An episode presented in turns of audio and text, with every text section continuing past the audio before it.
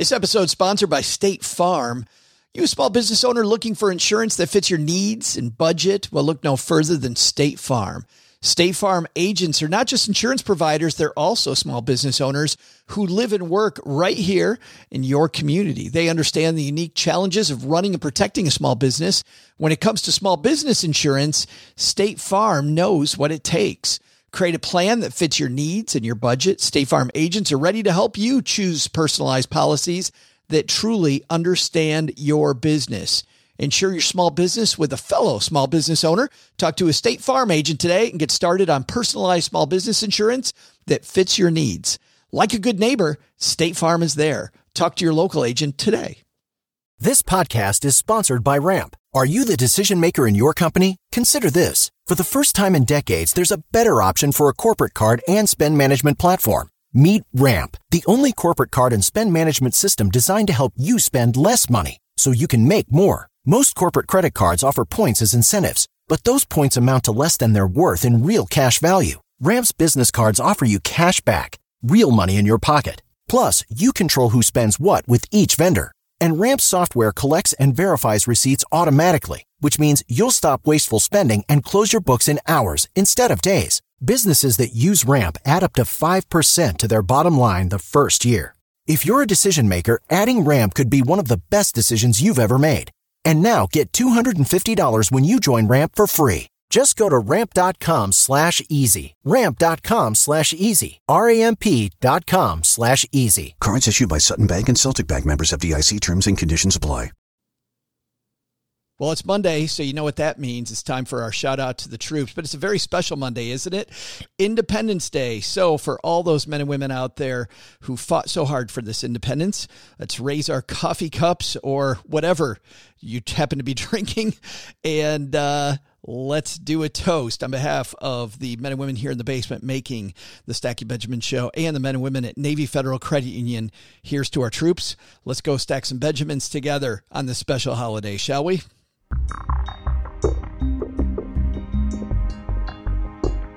Pre recorded from Joe's mom's basement, welcome to another rewind episode of the Stacking Benjamin Show. Hey everyone, I'm Griffin the intern, but for this 4th of July holiday, I'm taking it way back with a historic name Fintern. And a happy 4th to you, stackers. You're in luck, because not only can you be the queen or king of the grill today, but you can also tell your friends all about how the American Revolution was funded by our founding fathers. It'll be our secret, although sharing that it came from historian Tom Schachtman, the author of Founding Fortunes, might also score you some extra points as well. Imagine, between your burgers, brats, and bragging, you'll be the hit of the neighborhood. You're welcome. We could all use a history refresher every once in a while, so Joe and OG are off this week to soak up the heat, humidity, and bugs in Texas. I'll just hit play on this amazing walkthrough history, which originally aired back in 2020. So enjoy the rewind episode, but ignore any giveaways or mentions of current events. Enjoy! Fintern out.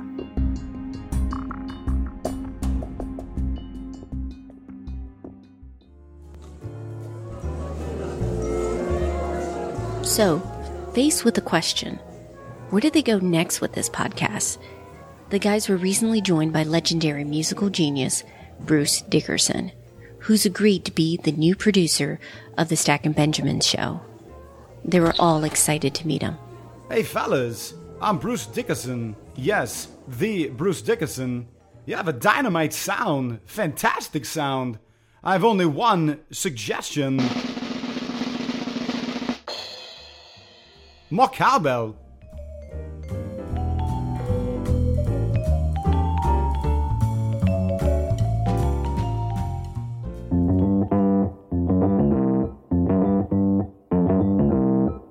Live from Joe's mom's basement, it's the Stacking Benjamin Show.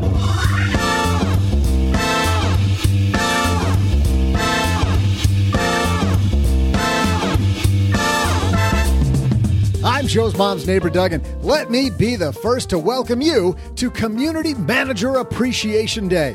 We'll be thanking our community manager today. Plus, we're going to talk about the money behind one big community this nation. How did the USA get its start? With some founding fortunes, here with stories about John Hancock, Patrick Henry, Sam Adams, and more, let's welcome Tom Schachtman. Plus, are returns on sustainable investments any good? We'll cover a headline from Barron's about that topic. Later, we'll throw out the Haven Lifeline to Heather, who just opened an HSA with Fidelity. But Heather and her husband aren't sure what funds they should invest their money in. Advice? And don't you worry, we'll still save time for my incredible trivia.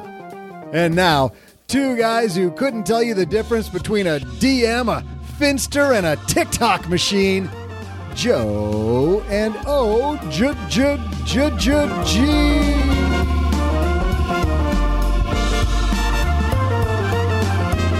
I have a feeling those are all tools our community manager use. I do know what TikTok is. It's I know what it means to slide into somebody's DMs. No, don't know that one. I, I, I don't know. Is is that uh, is that an off color reference? No, no, it's where you uh, direct message somebody on Twitter. Ah, slide this conversation into their DMs. I'm gonna slide into your DMs. Did you just try on two different pairs of glasses? I had to figure out which pair, I can, which pair I could wear. God, you're getting old. Oh man, that's impressive. Isn't that bad? Well, I'm not as old as the revolution, but we're going to talk about the revolution today. Tom Schachtman upstairs, OG. We're going to talk Okay. about how much money was at stake for the founding fathers. I mean, think about this the amount of money that they had to put behind the battle for independence. And if it didn't go the way that they wanted, not only their fortunes were on the line, their legacy, their necks. I mean, some some pretty Yeah. drastic stuff. So Tom Schachtman here to talk about that. A little history lesson today on the show. This episode sponsored by State Farm. You a small business owner looking for insurance that fits your needs and budget? Well, look no further than State Farm. State Farm agents are not just insurance providers, they're also small business owners who live and work right here in your community. They understand the unique challenges of running and protecting a small business. When it comes to small business insurance, State Farm knows what it takes. Create a plan that fits your needs and your budget. State Farm agents are ready to help you choose personalized policies that truly understand your business. Insure your small business with a fellow small business owner. Talk to a State Farm agent today and get started on personalized small business insurance that fits your needs. Like a good neighbor, State Farm is there. Talk to your local agent today. Well, if you're new to Stacking Benjamins, you may not know that I've tried out a lot of personal finance apps. I like to be a guinea pig and try out all these things. So I know what I'm talking about when it comes to uh, what's helpful and what isn't helpful. And uh, the app that I've used the longest has been Monarch Money.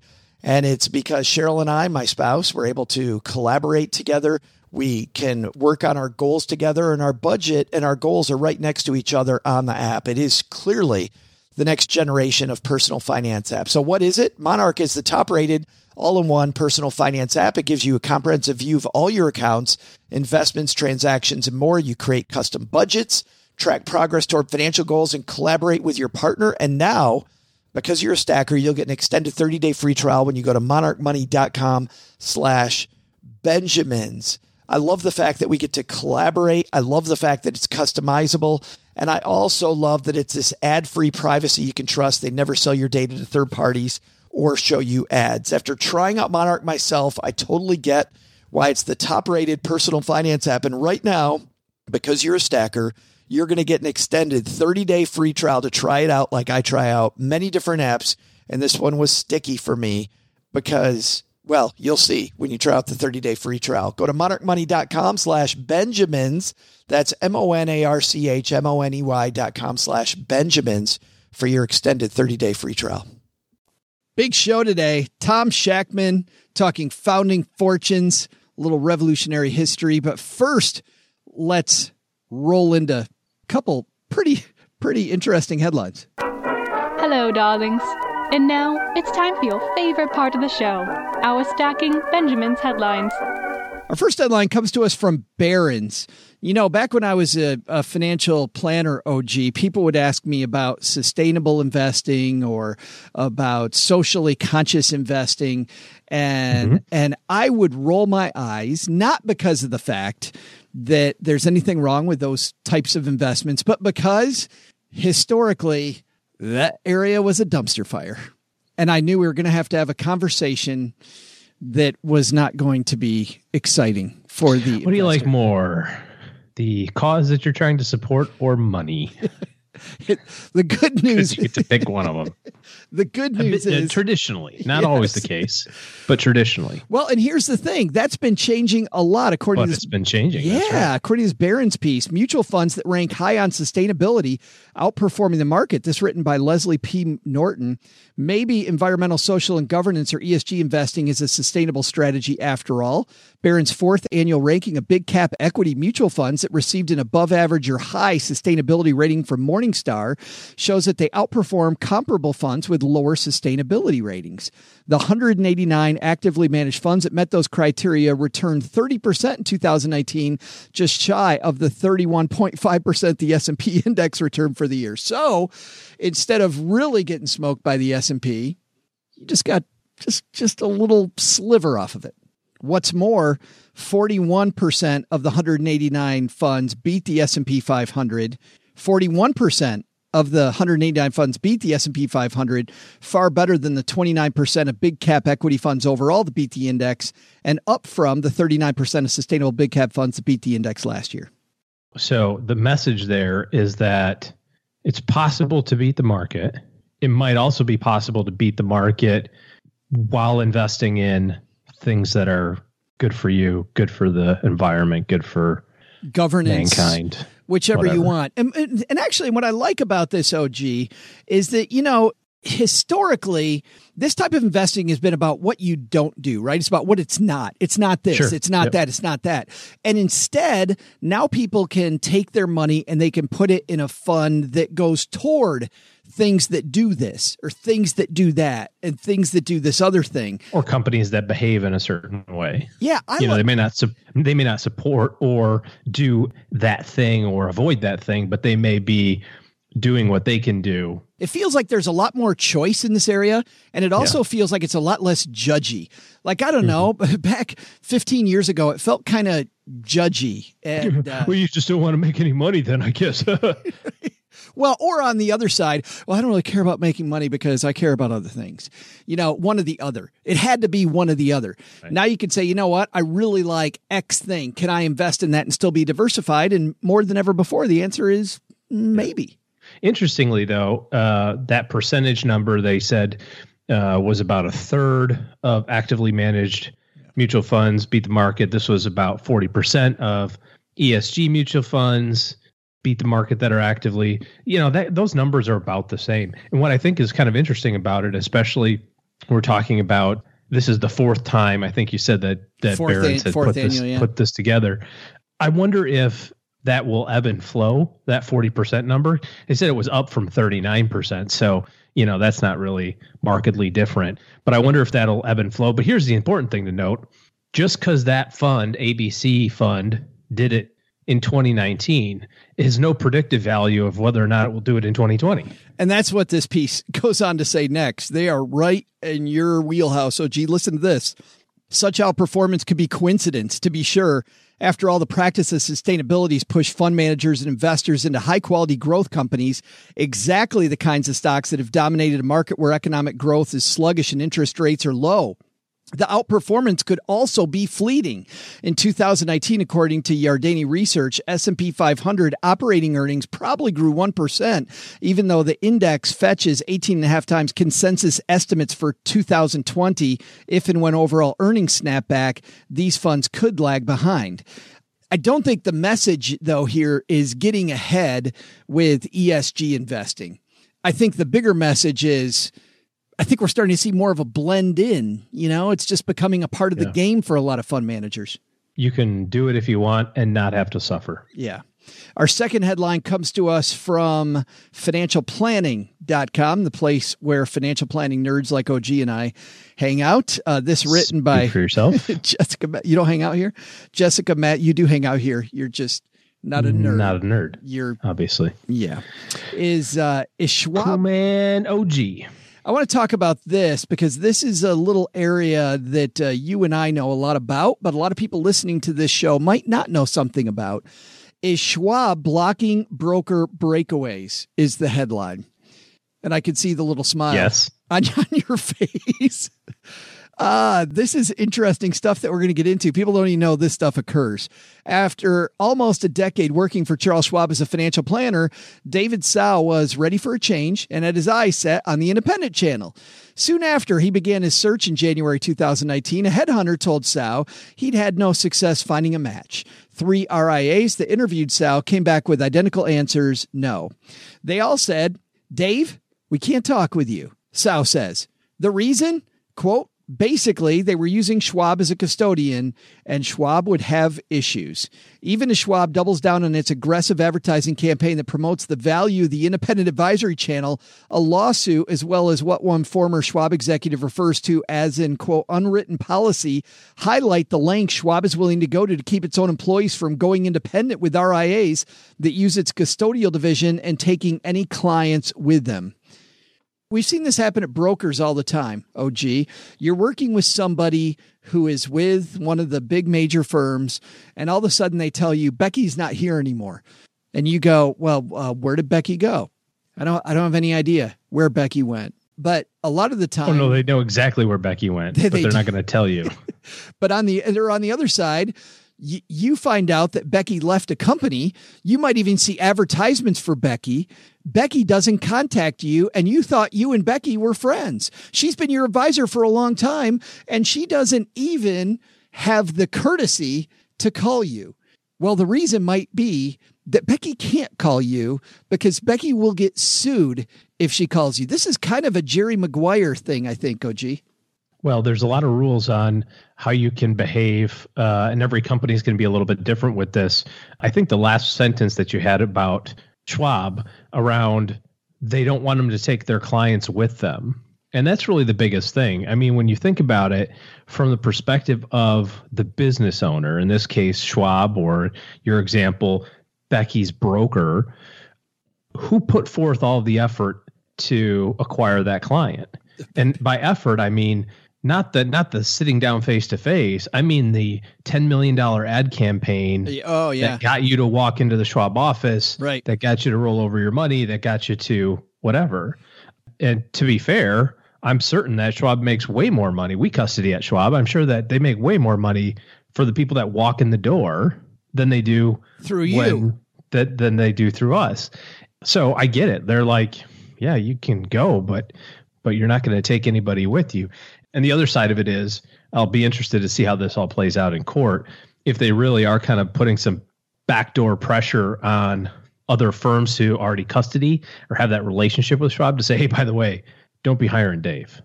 You know, like they said in the story. I haven't heard that, but you've known people that have changed companies. I have. I, st- I started at American Express like you did. I went to a different firm for a year and a half before we went completely independent. The transition from Ameriprise to the other place was okay. It wasn't terrible, but of course I wasn't like, you know, the number one guy in Detroit or something at the time. You know what I mean? Like they're like probably like good riddance.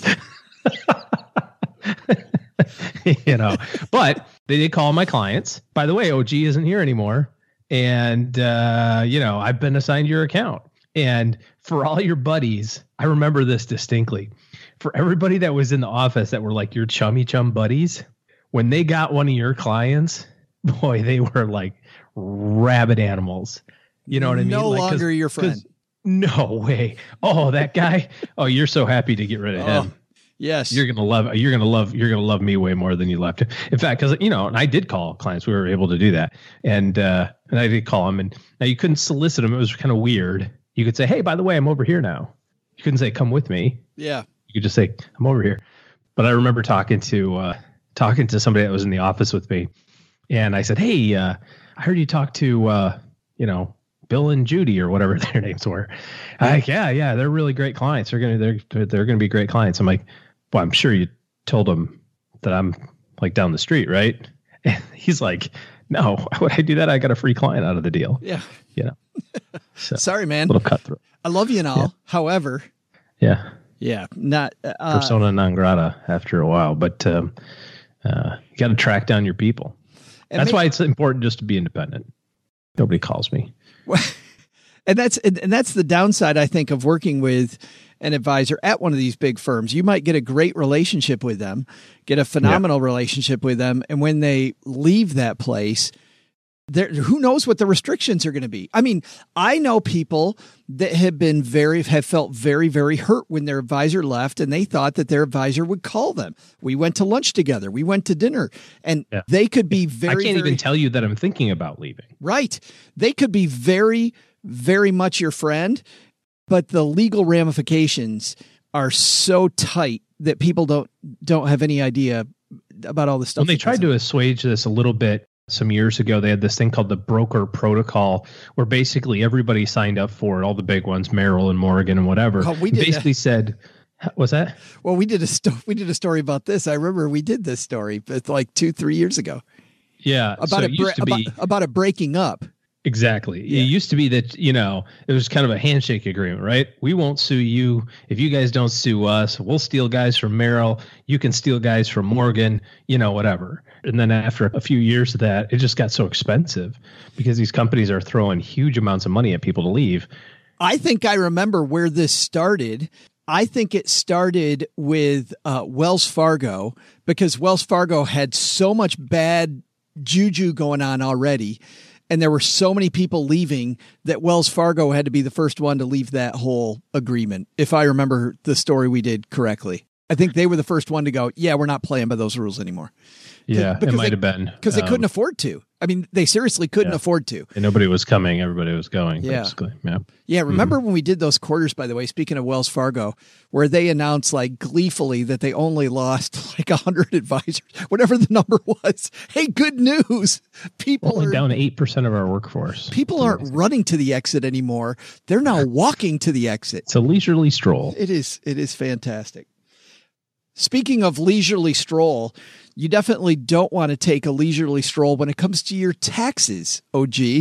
It's tax time again. It's the most wonderful time of the year. Do you have your do you have your tax day lights up yet? Mine come up the second week of October. Well, OG, it's that time of year, the time when it's time to worry about your taxes. And I'll tell you what gets rid of a lot of that worry is when you surround yourself with the right partners. Founded in 2001 by a CPA and a team of professional software developers, Free Tax USA is one of the fastest growing tax websites online today. Over 43 million free federal tax returns have been filed with the IRS. The free service has 175,000 five star reviews. First of all, your maximum refunds guaranteed at Free Tax USA. Their free service includes basic, premium, and self employed features. Federal filings free, even with 1099 rental or small business income. Other services charge over 100 bucks, as you may know, to file advanced tax returns. Common life events like having a child, going to school, buying and selling a home are covered without the need to upgrade. And how does Free Tax USA make money? They make money from state tax returns and other optional services. Filing your federal and state taxes together saves you time and of course improves accuracy and for less than 15 bucks, it's an excellent value. Free Tax USA treats returning users right. No other service gives more to the returning users for free. Free Tax USA doesn't charge customers to archive, to download, or to print their old returns. Importing is automatic and free. And every year, returning users automatically have their tax information rolled forward from the year before. And if you didn't use Free Tax USA last year, you can still import a PDF from TurboTax, H&R Block, or Tax Act.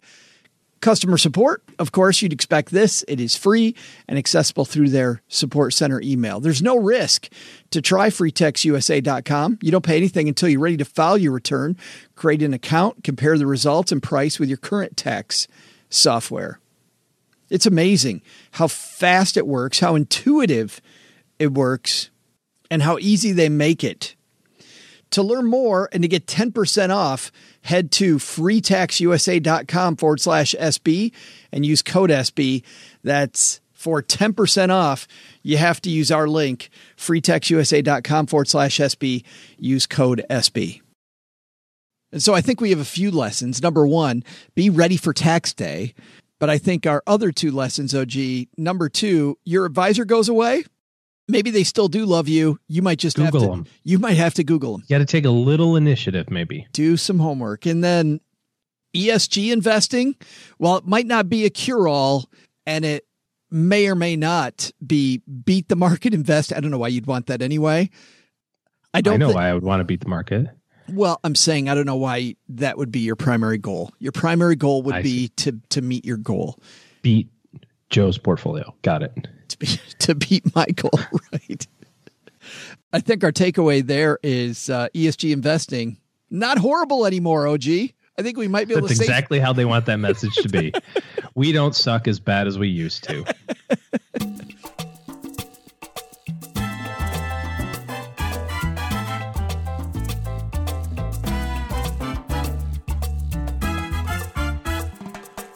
Tom Schachtman is the author of a brand new book out called Founding Fortunes. I love this stuff. Uh, he has written three books about the revolutionary era. He's written over 30 books. He's also done documentaries. This guy's done everything. His other recent books on the era include How the French Saved America. Do you know the French saved America? That's another fries. That's a whole nother story. Soldiers, sailors, diplomats, Louis Sixteenth, and the success of a revolution. That also from St. Martin's Press and Gentlemen Scientists and Revolutionaries from Palgrave Macmillan. He's done so much, but today we're going to talk to him on my dad's shortwave about the founding fortunes, how the wealthy paid for and profited from America's revolution. Let's say hi to our new friend, Tom Schachtman.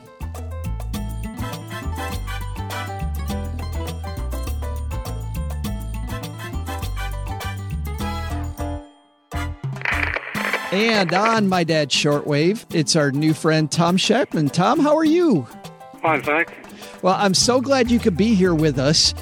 Before we get into this, there are two acts I think they're going to be fundamental to our entire discussion. And those are the Stamp Act and the Townshend Act. And before we get into this, obviously isn't where you start with the book, but I think we need to start here so people know what the heck we're talking about. Tell me what the Stamp Act was and what it did. Oh, well, the Stamp Act was passed by the British Parliament in 1765 to try to make uh, America pay retroactively for the French and Indian War, which had ended in 1763.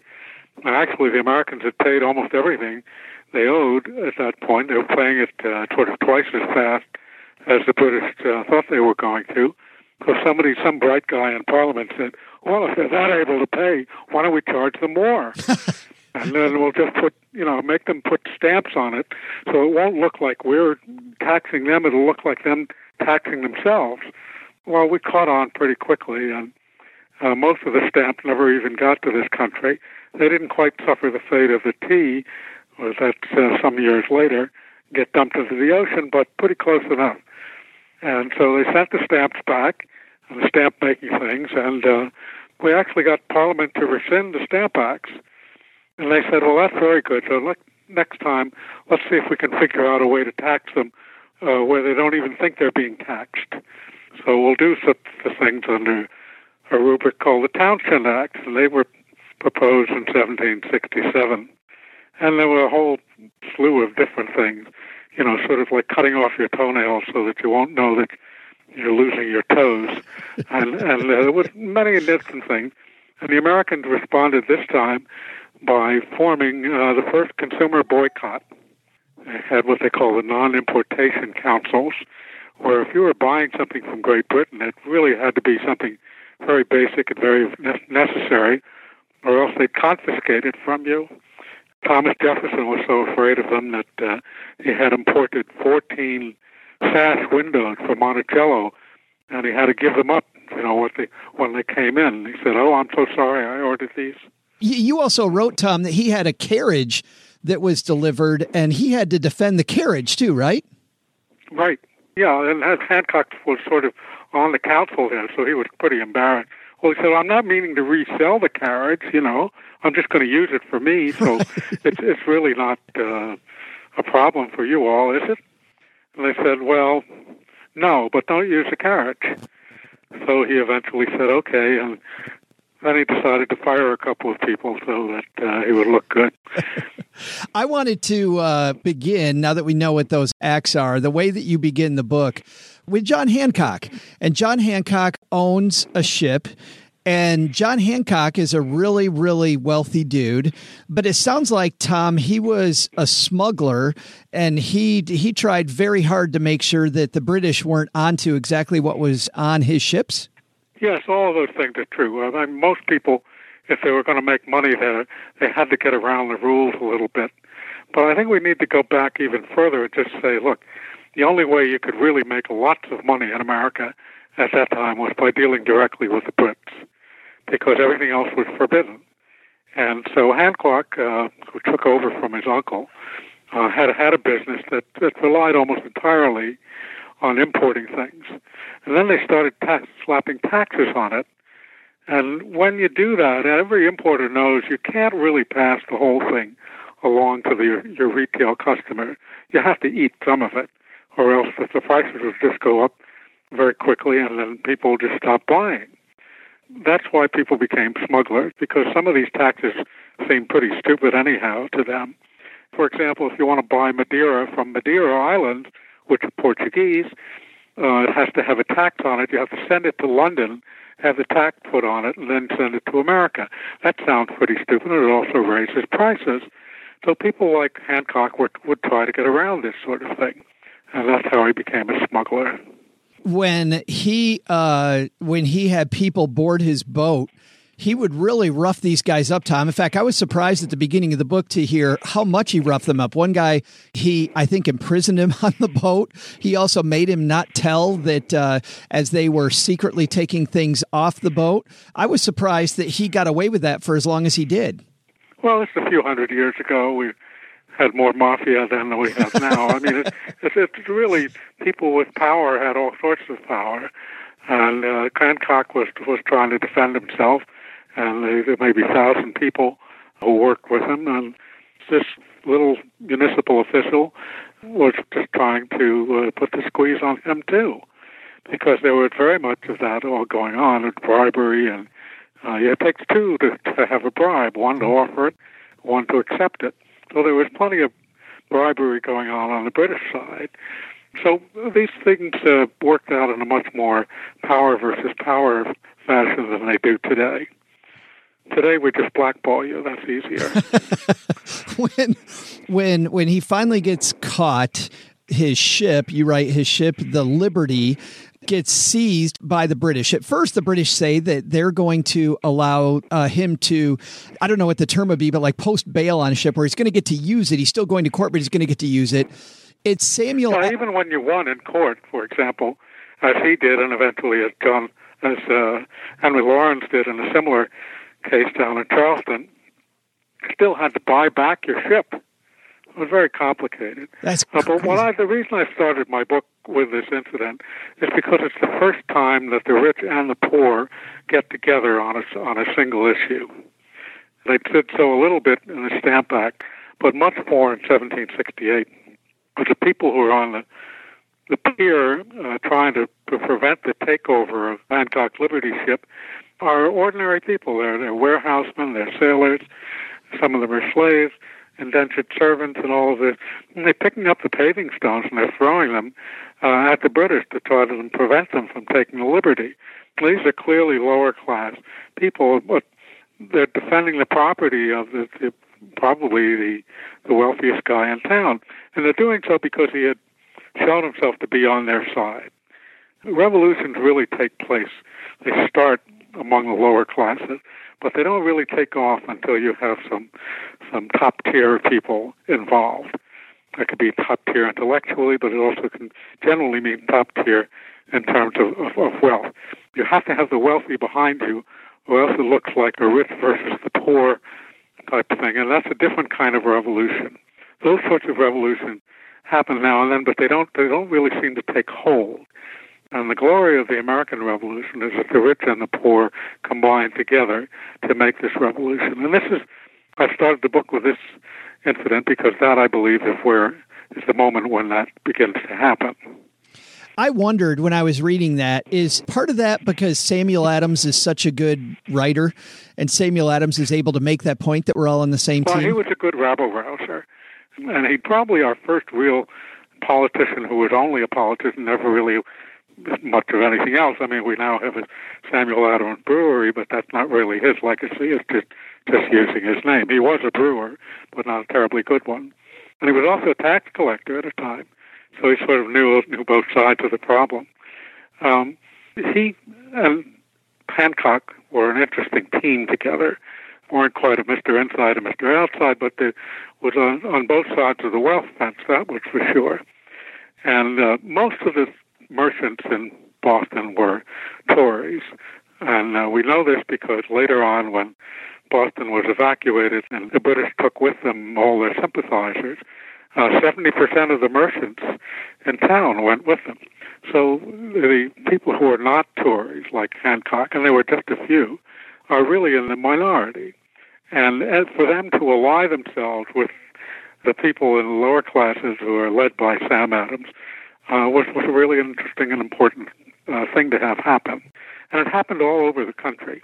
It happened in Charleston, it happened in Philadelphia, to a lesser extent in New York. But this is how the revolution really got hold in the late 1760s and early 1770s. I want to go down the coast. You mentioned Charleston because it really was different in Charleston, wasn't it? It seems like even more of a difficult separation from the British than it was even in Boston.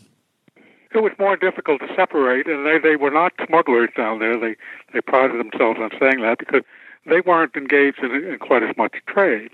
They were engaged in a different kind of trade, which is to uh, sell off their tobacco and their rice and their indigo.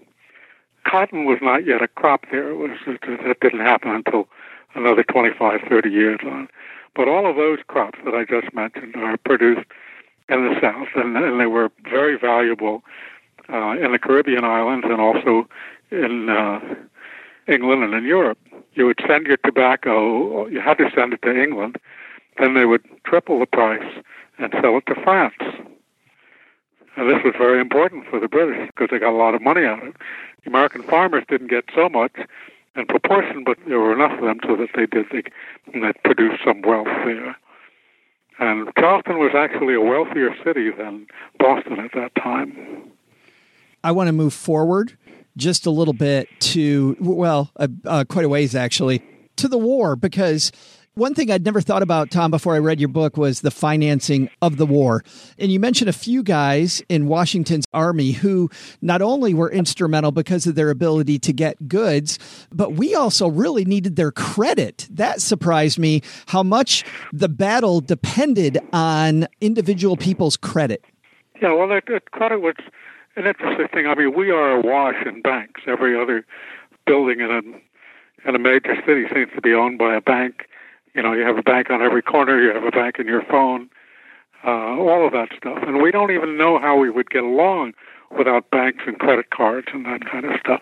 But back in colonial America, banks were illegal. There were none, zero. And that had been enforced by the British. And this, this meant that credit was very restricted. And the only people who really had credit were guys uh, like uh, Jeremiah Wadsworth of of Hartford and New Haven who was trading internally in, in the colonies. And uh, he had built up trust so that he could buy from suppliers and sell to, to others. All of this on trust, a tremendous trust system that was built up. But when the war began, all of their sources of money that came from outside the country were completely cut off. And yet the, the army has to be supplied. It has to have food. It has to have clothing. Uh, it has to have shelter. It has to have ammunition and arms. And only some of these are made in the U.S. I mean, there are no arms made in the U.S., no armor, uh, no bullets, no cannon. It's very difficult to obtain all that. And the supplies as well. You know, it wasn't somebody who'd say, you can go down to Walmart and get yourself a couple of gross of, of camouflage uniforms. It's, it's not going to happen that way. So you have to rely on people who've been in the commercial business before the war, and they put out, they lay out their own credit, and then they bill the government, and maybe they'll get paid, maybe they won't. And so it takes a special kind of person who has enough credit and who is also willing to advance it to be able to supply the army. And that's what happened in the shank of the war it's amazing how you have these really wealthy people with their credit on one end, and yet you paint a stark difference between them, Tom, and the soldiers actually in the war. The people that were in the war uh, in the Continental Army had no money. Yeah, I mean, well, one of the things that hampers us in understanding how the war went is that we really have no view from the trenches because a lot of the people were illiterate or they they if they wrote something down it was only in letters that later became scattered around because and disappeared because they didn't have the name George Washington on them. You know, so we really don't know a lot about what went on in the trenches, but so we have a couple of diaries and in them they're always complaining that not only don't they have much food and they don't have any soap so they can't take a bath, but they haven't been paid in years. One guy from Connecticut says when they get uh, starting on the march down to to Yorktown, they almost rebelled when they got to Philadelphia, and that's why they were paid, and they were paid in actually in French coins because that was real hard money. So the armies were mostly serving without pay. Wow. And that's why there were so many desertions. People said, look, you know, if you're not going to pay me, and I have to pay a substitute to go take care of my farm while I'm out here, you know, I'm just going to quit and go home and take care of the farm so I don't have to keep laying out money. Sure. I just I try to put myself back there in any of these people's shoes and and I just I can't imagine. I want to go back to the wealthy guys. Had the war gone a different way, Tom, these guys not only of course were all going to hang but i thought about in preparation for today just their legacy. I mean these were some huge fortunes these early americans had that were also on the line. Yeah they were. I mean it's not clear whether they were going to hang or something like that because if they lost the war what was great britain going to do? Going to completely destroy the uh, American colonies, that that would vitiate their entire usefulness mm. to Great Britain. So maybe they would say, okay, well, you you'll go to jail, but your junior son can take over the farm or something like that. It wasn't really clear what kind of retaliation it would be. But during the war, there was plenty of it. They were burning all of the towns. We here in Connecticut know that intensely because a lot of our coastal towns were burned once or twice, and sometimes even three times, where a lot of commerce was going on, and sometimes just as a punishment. There were plenty of rich people who just you know, pulled in their horns and didn't do anything. And I said, okay, well, we'll just operate here on the farm. Uh, we'll sell to our neighbor or something like that, and we'll just just hope the war will end soon. Well, it didn't end soon. It kept going on and on and on. The level of research that you did for this book, and that I'm sure you've had to do for all of your books, Tom, I just can't imagine what was the story in this book that surprised you the most? Like as you as you dug in, you thought, "Wow, that doesn't seem like it was even truthful." Well, there's a tremendous amount of information available. Uh, first of all, a lot of it is available on online. You can get over 180,000 uh, letters and documents of the founding fathers online. Uh, just a click of a button in one place uh, all the letters of Washington, Hamilton, Adams, Jefferson, Madison, and Franklin are all in one place. So that's a great help. And then there are wonderful libraries uh, that I'm able to use, and uh, it's just terrific to be able to go into these things. And what what consistently has impressed me was how much and how deeply they thought about what it was that they were doing. It was not impulsive at all. It was it was deeply thought out, and they were going towards objectives and goals that, that they refused to let go of, and that kept them going when they were when times were very difficult. The book is called The Founding Fortunes How the Wealthy Paid for and Profited from America's Revolution. Tom, it's a, just a fantastic read. I loved it. Where can we, to hear that. Well, where can we get it, Tom? Everywhere? Uh, yes, you know, it's in most big bookstores and certainly Amazon, and it's also available, by the way, an ebook and also an audio book. It's the first time for me that I've had all three things published at the same time. I saw that just today too, the audio book. That's Fantastic. So if you want to take it on your run with you, you can do that after you listen to Stacking Benjamins, guys. Tom, Tom Schachtman, thanks for hanging out with us for a few minutes and talking about the founding fortunes with us. Hey there, money fans. I'm Joe's mom's neighbor, Doug. And while Tom Schachtman, guy sneaky, slips a T right there in the middle of his name, might talk about John Hancock and Sam Adams, I'm going to talk about the most important person here Gertrude. Gertrude. Gertrude? Oh, yeah, that's right. Community manager. Yeah. So if you've forgotten, today is Community Manager Appreciation Day. And what better way to appreciate someone than taking some work off their plate? So I'm going to take some work off our community manager, Gertrude's shoulders. So, uh, you know, in the spirit of giving and also showing everyone who's the real genius around here, I just snuck on over and grabbed the passwords to all of our social media accounts so I could make some posts of my own. Know what I mean? So uh, check this one out. Check it out. Uh, let's do Facebook. That's a good one. Uh, hey guys, Gertrude here. See that? Everyone thinks it's her. It's brilliant. Uh, okay. Uh, and the new Stacking Benjamins episode starring Doug is absolutely amazing. Also, Joe and OG, uh, they talk a little bit. Gertrude, out. It sounds just like her. I'll tell you how that goes later, but I know what you really want uh, some of my trivia. So I'll just cover that too. How about this for a social media inspired question? Which country's users waste the most time scrolling social media?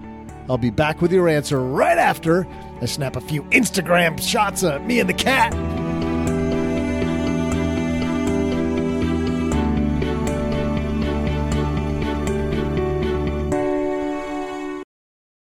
Well, you know, when I think about Navy Federal, I think about the veterans that have done so much for our country. And I also think about some of our active service members. Want to say a special shout out to uh, my nephews, Colin and Nathan, who are both in the Navy. Colin is stationed outside Seattle, Washington on a submarine, and my nephew, Nathan, is in South Africa as an air traffic controller. And in Military Appreciation Month, Navy Federal Credit Union wants you also to celebrate members, many of whom go above and beyond. Navy Federal offers member only exclusive rates, discounts, and tools to empower their members and help them reach their goals. It's all branches of the military, veterans, DoD employees, and their family are eligible for Navy Federal membership. They offer 24 7 help from their U.S. based member service. Visit NavyFederal.org slash celebrate to see all of their Military Appreciation Month offers and other Navy Federal offers. Navy Federal is insured by NCUA, equal housing lender. And now a word from our sponsors at Betterment. Do you want your money to dream big? Do you want your money to be a total self starter? Are you annoyed that your money doesn't work hard enough? Well, don't worry. Betterment is here to help. Betterment's the automated investing and savings app that makes your money hustle. Their automated technology is built to help maximize returns, meaning when you invest with Betterment, your money can auto adjust as you get closer to your goal, rebalance if your portfolio gets too far out of line, and your dividends are automatically reinvested. That can increase the potential for compound returns. In other words, your money's breaking a sweat while you can be breaking bread. You'll never picture your money in the same way again. Betterment, the automated investing and savings app that makes your money hustle. Visit betterment.com to get started. Investing involves risk, performance is not guaranteed.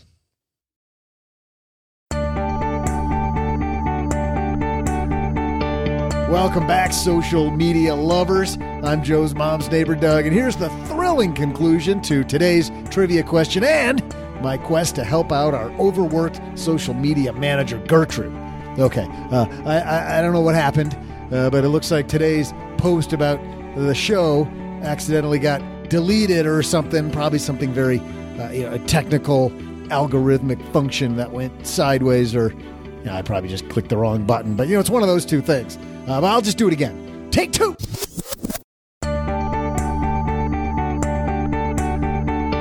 Hey, guys, Gertrude here again. Anyone else love Doug's trivia?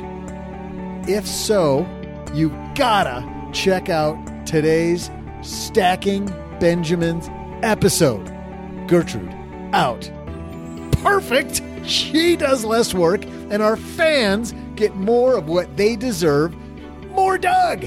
And uh, in that spirit, the spirit of more Doug, let's get back to your trivia answer, shall we? Before the break, I answered you this amazing and interesting nugget.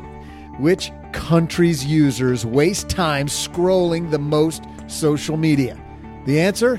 If you said the USA, shame on you. Maybe you need to rethink your time online, buddy, because uh, the Philippines is the winner chatting away at an average of four hours and one minute a day. No wonder old Zuckster, that's, uh, you know, Mark Zuckerberg, has the net worth of $80 billion. Maybe he should calculate his fortune in Philippine pesos. Weird. I keep, uh, I keep trying to help Gertrude. That's really crazy. Uh, the post I wrote, it's, it's like it's gone again. I gotta figure this out. See ya. Big thanks to Tom for calling in on my dad's shortwave radio. Interesting, OG. Money may not be the main motive, but it was tied for second. a lot of lot of cash involved in uh, in the founding fortunes. Hey, let's throw out the Haven Lifeline and tackle some of life's most important questions. Our friends at Haven Life Insurance Agency, they put what you value first. Getting on an airplane going to New York because I was finally invited. Bam! Are you going to go? Well, it's too late for me to cancel now. Fantastic. Hey guys, uh, by the way, on that note, let's interrupt Haven Lifeline here for a second. We're coming to New York City. New York City. Tomorrow. So if you are in and around Manhattan, come and uh, meet up with us. Details on our Facebook page, details in the Stacker newsletter, stackingbenjamins.com forward slash stacker to get that. Hopefully, we see a bunch of you there. OG and our friend Bobbi Rebell and I are going to talk a little bit about the behind the scenes of the show for a little bit. And uh, I'm bringing some books from recent authors to give away and do one of Doug's trivia questions. And then we'll say hi to as many people as we can, and hang out with like minded money nerds. Should be a great time tomorrow night at the Financial Gym. But our friends at Haven Life Insurance Agency, they put that first, spending more time at the Financial Gym hanging out with like minded people, OG, instead of filling out life insurance applications. That's why they made buying quality term life insurance actually simple. Head to stackingbenjamins.com forward slash Haven Life now for a free quote Application is simple online. You get an instant coverage decision. Prices are affordable. All policies, of course, issued by their parent company, Mass Mutual, more than 160 years old. And today, we're throwing out the lifeline to Heather. Say hi, Heather.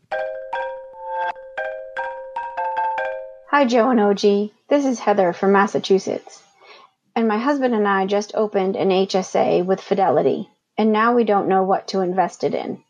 We have the savings for the deductible, so we would like to leave it in the HSA for about 10 years or so. We'd like it to grow, but we don't know what mutual funds or stocks or bonds or whatever to invest it in. Could you please help us out? Thanks. Hey, thanks for the call, Heather. You know, this is interesting, OG. A lot of people, let's get even a little bit more basic, a lot of people don't even know that you can invest your HSA, which is the really exciting part of this. And it all depends on where the HSA is. I think the other thing that I that's important to note here is with your HSA account, it's not required to be at the same place that your employer sets it up at or anything like that. So if you have a crappy one that charges a whole bunch of money because there's still kind of the wild wild west out there, there's a lot of fees and that sort of thing built into these you can just pick it up and move it. It's not like uh, your 401k where you have to use that product or that program. So, what makes a HSA beautiful is when they first started, we were using them as kind of on demand. Like I've got a thousand bucks of medical expenses this year. I put a thousand bucks in my HSA. I can take that money out. Basically, I'm going to pay my out of pocket costs with pre tax money. Ergo, I'm saving myself 20 or 30% taxes, which is a cool way to do it. Just like uh, you can prepay or you can pay um, dependent care expenses through your payroll deduction and that sort of stuff. Very similar type program. But then people figured out really quickly that wait a second, I can hang on to this money. And then companies started offering the ability to invest it into all manner of different things. You start doing the math and saying, well, if I'm 30 and I'm putting in my HSA contribution every year, four or 7,000, if I'm single or married filing joint, that's just like another Roth IRA. like that money gets to be invested over 30 years of my life. Uh, and then I'll use it. And the nice thing, at least right now anyway, with an HSA is there's no time restriction on when you can claim those medical expenses. So it makes it kind of enticing then is you're 35, you've got a medical expenses uh, this year of a thousand bucks. You can reimburse that to yourself in 35 years from now when you're 70 years old. That's the amazing part. That is absolutely fantastic. You got to keep track of it. Sure. But, you know, with tools and stuff like that these days, you should be able to do that pretty easily. So, and if you do that, by the way, and you don't take extraordinary risk, meaning you don't treat this like it's a casino, there is a fantastic probability just based on what markets have done historically that you're going to pay these bills with the interest, the money that these funds the make. pennies on the dollar. You're not even going to you're not going to use the money you put in to pay it. It's going to be the money this money makes will pay your bills. Yeah. That's pretty exciting. Yeah.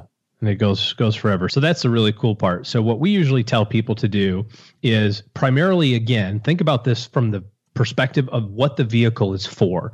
Primarily, the vehicle is to allow you to pay for out-of-pocket healthcare costs with pre-tax dollars. You have to pair this with a high deductible healthcare plan also, right? So you can't just go out and get an HSA. You have to make sure that your plan allows you to have an HSA, your healthcare plan allows you to have an HSA.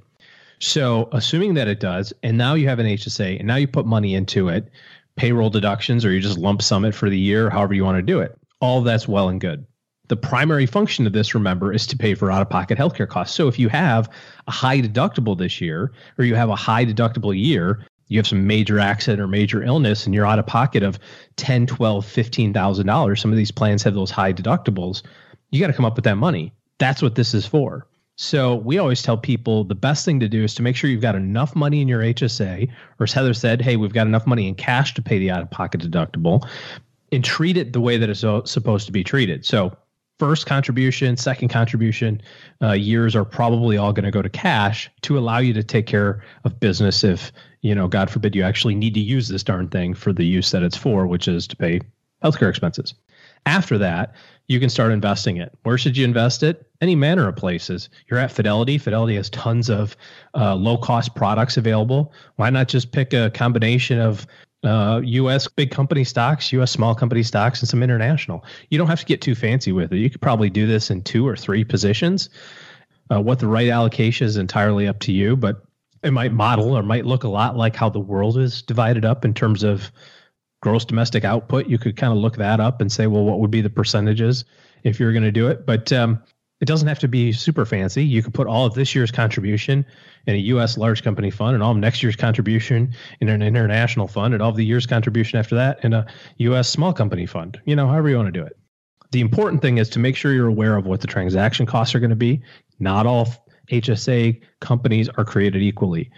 And secondly, you want to make sure that you're aware of any ongoing maintenance costs that these uh, organizations have. Some of them are kind of minuscule. You got two dollars a month or whatever, but over a long period of time, you know that stuff can uh, can certainly add up, especially if you have a lower balance. On that note, a great resource, Heather, and for everybody else, uh, we uh, have for you is on our show notes page. The last two years in a row, we've had the experts over at Morningstar who look at HSAs both from the uh, fee side and the usability side, if you're going to be paying money in and out of the fund, and then the investment side from mm-hmm. both approaches.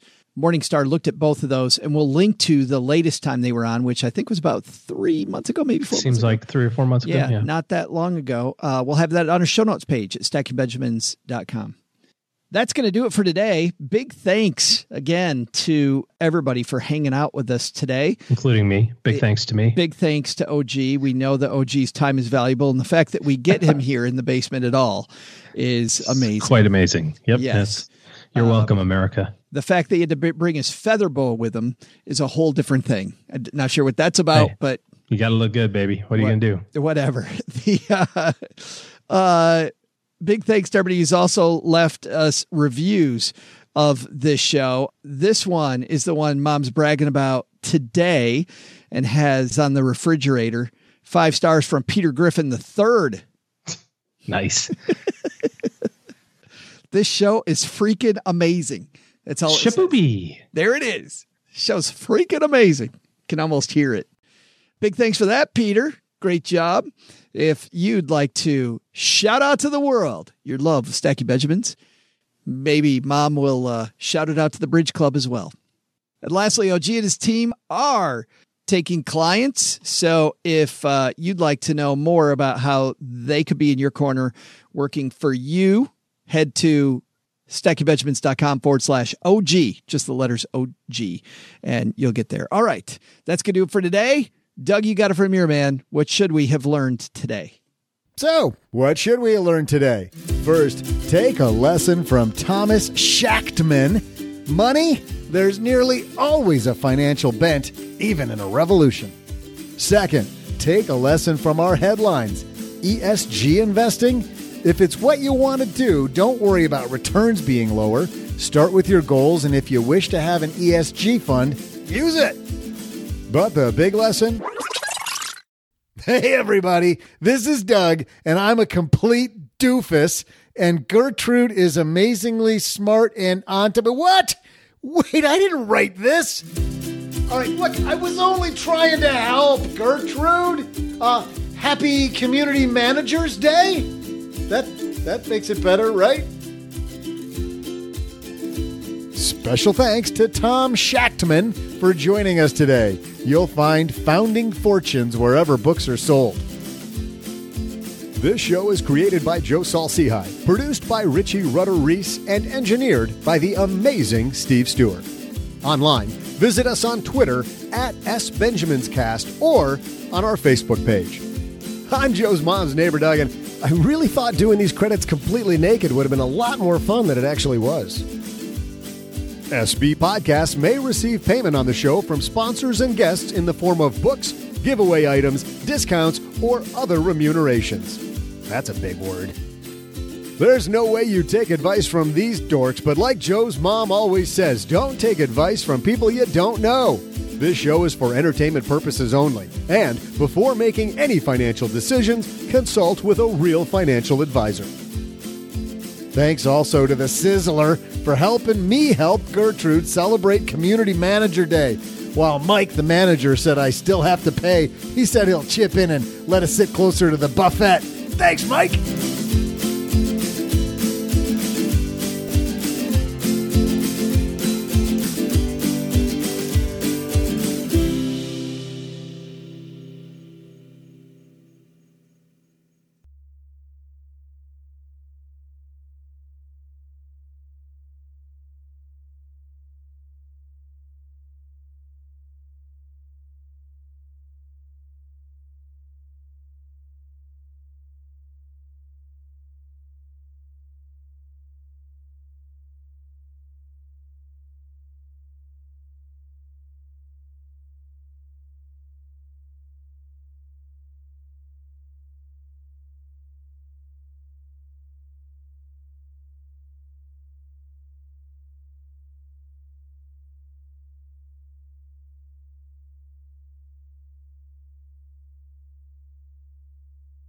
I've got a bunch of people that I need to thank. But before I do that, I just wanted to say one of the great things about moving back to Michigan is that I'm around family again and get to see my nieces and nephews do uh, stuff. And I've my kids are old enough, OG, that I've totally forgotten going to these elementary and middle school productions.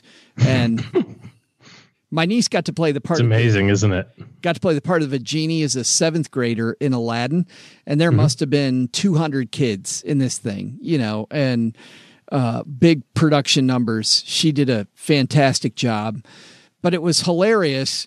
Just, just the kids. Some of the kids that want to watch the show while they're in the show. You okay? I'm listening. I'm just I'm stretching. Some of the kids that are watching the show Got some tight hammies. Just trying to loosen them up a little bit. Uh, j- just th- that kind of non sequitur right there is exactly what some of the kids were doing. I'm like, they don't even know there's a show going on. There's these two kids like whispering, whispering on the stage to each other. I have no idea what they're talking about, but they're having a full blown conversation while everybody else is Yeah. doing the parade as uh, Aladdin has become Prince Ali, and they're all Sure. going down the street, and these kids are just yakking. Just, just having a conversation. They're these two kids. They've seen it already 32 times. They know how they, they they know exactly what happens next. They don't need to pay attention. Uh, Cheryl also alerted me there were some kindergartners that were sitting on the front of the stage and they put their hands up from time to time, did all the basic stuff. But there were a few nose pickers, I have to say, that were right up front, grabbing that goodness, eating it in front of a front of a room full of people, auditorium Nice. full of people. And in fact, there was one kid that realized halfway through the number while my niece is in the middle of this one solo part of the song that he's not in the right place. He needed to be two kids over from the spot where he is. so he's sitting on the edge of the stage right in front of my niece, stands up right in front of her, goes two people, like counts and looks, and then has the people move and gets Yeah, over move there. over. I got to get right here. I got to make sure I'm here. Yeah, that that that that was awesome. I I I. But it's cool to be able to go see family. It is. You know, just the support of it and and that sort of thing. It, It's it was so fun being able to go blinding blizzard. pay 15 To bucks from. to watch kindergartners pick their nose. Time well spent. Actually, it was time very well spent. Got to do a few shout outs here. We never asked people to send us stuff. And OG's about to get jealous because I've had people send me some great stuff lately. And I've got to say a big thank you. I got to first say a big thank you to Jake. When we were talking during our Halloween episode about how much I like Nestle Crunch bars, it turns out that Jake works at the factory that makes the Nestle Crunch bar. And Jake sent me, let's put it this way, a lot more Nestle Crunch bars than uh, Jesse, my Met Pro coach, really wants me to have. And I, I took advantage of those things. Those were fantastic. Cool. Jake, you're dead to me. Next. Next, also, this one you could have had. Could have had the Nestle bars too. Well, this one you could, you, you didn't say you love Nestle bars. See, you, you got to latch on to what you really like. Don't like hem and haw and say you like a little bit of everything. I am a gigantic fan of Woodford bourbon. it's by far my favorite of all time. if anybody works for And Woodford, Doug turned me on to Elijah Craig, which is also pretty good. Um, makes a pretty good old fashioned. How does I'm Doug trying know- to cut back lately. how does Doug know good stuff? I don't know. He a friend of his told him. I think is actually how it worked. Amazing. I'm a really huge fan of places like Capital Grille, Morton's, Ruth's Chris. If you're in the Dallas area, Three Forks has got amazing salad and cream corn. Um, I'm trying to think of all the other things. Oh, I love flying airplanes. So if you want Um, to get, So if you have an airplane that I can fly, uh, let I'll me even get, sit in the right hand side the seat. But anyways, back to you. You you you got Yes. chocolate candy bars. I've noticed it. You know, you're wearing it a little bit better. What else? Luke Lucas got uh, a couple AMC gift cards, and he doesn't have an AMC theater near him, and he's like, "Hey, I Okay. love love the movie review, so here, this is for you and uh, a little bit more of a movie fan than I am. you and Cheryl to go see movies." So thank you to him. Nice. We Nice. actually saw a movie that we'll talk about on Wednesday, Jumanji. We haven't talked about the new Jumanji movie yet. Uh, we'll talk about that on Wednesday. So big thanks there. And also, uh, thanks to Abby at uh, Games Adults Play. Abby sent me a collection of games for adults, like the Misery Index, which are all these miserable things. So, what they do in the Misery Index, they give you 200 cards, OG, and you have to. Have you and I played the game Timeline? I think we have. I'm not sure. I, it doesn't sound familiar. It's it's it's a game where you you take things in history and you have to put them in order according to when they occurred. Well, in this one, they have a bunch of experts giving you a number between 1 and 100 on a 0.5 scale. So 55.5, 56, 56.5. How bad games are. We got a special guest with us today. I could talk about that more in a minute if she'd like to. Because does she want to become a star? Uh, already is a star, and no. Okay. Mom was upstairs uh, watching OG Junior, and uh, little OG Junior just came down, and she's not feeling well. Uh, yeah, a little bit better right now. Caroline, that's her name. Everybody knows Caroline. Anyway, played kind of more like a Mrs. OG Junior, actually. Th- that's true. Played this OG over Christmas with my family, including my parents. Mm-hmm. And some of the miserable things are getting your finger chopped off, having that to sucks. having to spend two hours at the DMV. Like, how Okay. do those? re- Which one's more miserable of those? But then it got. Oh, finger chopped off. But then it got a little crazy. There were a few. There were a few that were nuts, like watching porn of your parents with your parents. Like, how miserable would that be? And Yeah, I. that's pretty miserable. And by the way, playing this game with mom. Yeah. Yeah. Okay. So that one seems like that sucks pretty bad. Is there a corollary to that, or is that just is that that's where you just go? Nah, we're not playing this game anymore. Uh, we played it. We were very interested to see exactly how miserable they thought that was. And I'll say this was, it's pretty damn miserable. It's pretty miserable. Yeah. you know from experience. no, I do not. That was, that was horrifying. That's how that's how they kick up that game a notch. Is where like then you have to do the least miserable thing. you go, yeah, I'm sorry. Fingers got to go. Yep. Yeah. Not good. But Uh-huh, anyway, Dad. games adults play. That was one of them. Friend or Foe is another game that's like um, Truth or Dare. And, and it starts off really easy and it gets just ugly. And that one, OG, we got to the fifth round with family. And I'm like, yeah, we're not talking about these. I'm like, yep, not that that game would be cool, but not with you guys. Not Yeah. not gonna not gonna do that. But some hilarious game. So anyway, big thanks to all those guys for uh for doing that. We we don't ask anybody to do any any of this stuff. And please don't think I am asking don't think that even us to send don't bourbon and and airplanes. Boy, that sounds great. and airplanes. Bourbon you and air, airplanes. And yeah, not- but just think of it. If there was one person, there's just one person who's like, well, you know, I got an airplane just sitting around. I don't mind. I just want to make this clear. Just by talking about it doesn't mean we're asking you to do it. No, not at all. I just Except for the airplane thing. I just need to say a very public thank you thing. because a lot of people have done nice stuff for us. So thank you so much. the biggest nice thing you can do is keep listening. Amen, brother. Well, Stackers, the show might be over, but the celebrations are just beginning because it is Military Appreciation Month, and I want to celebrate people like my brother in law, Eric, who is such a giving person. Eric will do just anything for you. And as a Marine, you can see that his time in the military taught him to be a guy who gives to his community, gives to his family, and is always there when you need them. This Military Appreciation Month, Navy Federal Credit Union wants to celebrate members like Eric who go above and beyond.